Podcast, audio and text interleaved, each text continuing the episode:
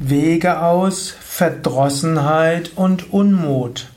Ein Eintrag im Yoga Vidya Lexikon der Persönlichkeit, eine Ausgabe des Umgang mit Burnout Podcast. Verdrossenheit und Unmut kann ins Burnout führen. Du kannst irgendetwas nicht mögen, du kannst in einen Zustand der Verdrossenheit kommen. Verdrossenheit kommt oft aus Kränkung heraus. Viel Burnout entsteht nämlich nicht wirklich durch Überforderung, sondern durch starke Forderung in Verbindung mit einer großen Enttäuschung oder einem Vertrauensverlust. Und das führt zu Unmut, das führt zu Verdrossenheit. Wenn du hm, zum Beispiel irgendwo ja, das Gefühl hast, du wirst nicht richtig behandelt, wenn du gekränkt worden bist, wenn du dich nicht ausreichend wertgeschätzt fühlst, dann kommst du in eine Art Verdrossenheit hinein. Und dann hast du Unmut, dich weiter einzusetzen. Das kann zu einem Teufelskreis werden. Wenn du anderen dann vorwirfst, sie würden dich nicht ausreichend wertschätzen, das führt selten zu mehr Wertschätzung. Wenn du sagst, du fühlst dich überfordert, dann werden andere vielleicht dir weniger anvertrauen und dann denkst du, du wirst nicht gebraucht und dann gerätst du erst recht in dies Burnout, in Unmut. Wie kommst du aus Verdrossenheit heraus? Ich bin ja ein spiritueller Lehrer, deshalb ich sage das jetzt nicht vom rein psychologischen Standpunkt aus, sondern eben vom spirituellen Standpunkt aus. Wenn du erkennst, dass du irgendwo gekränkt bist, irgendwo verdrossen bist, dann erkenne, da ist eine Identifikation.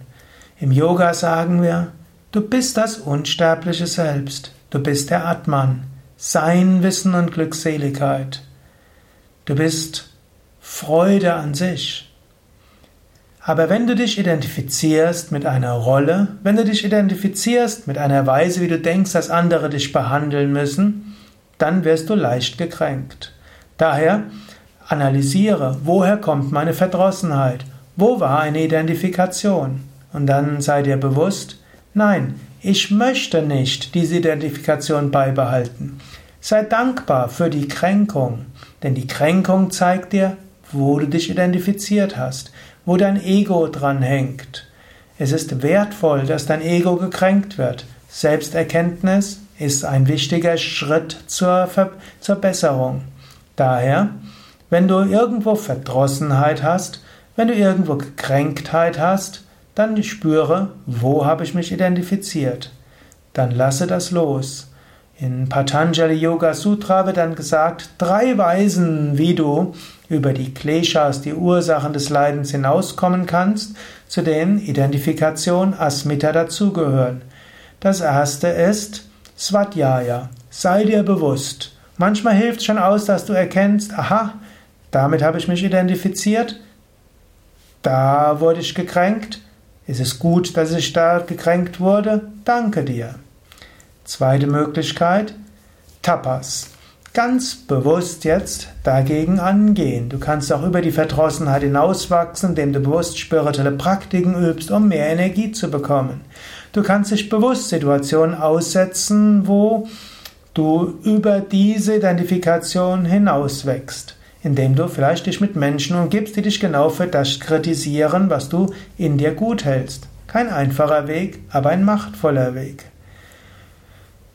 Und Ishvara Pranidana, zu Gott beten und tief vom Herzen sagen, oh Gott, da habe ich eine Identifikation, die hat mich in die Verdrossenheit geführt, in den Unmut geführt. Bitte, hilf du mir dort hinauszukommen. Alleine schaffe ich es nicht.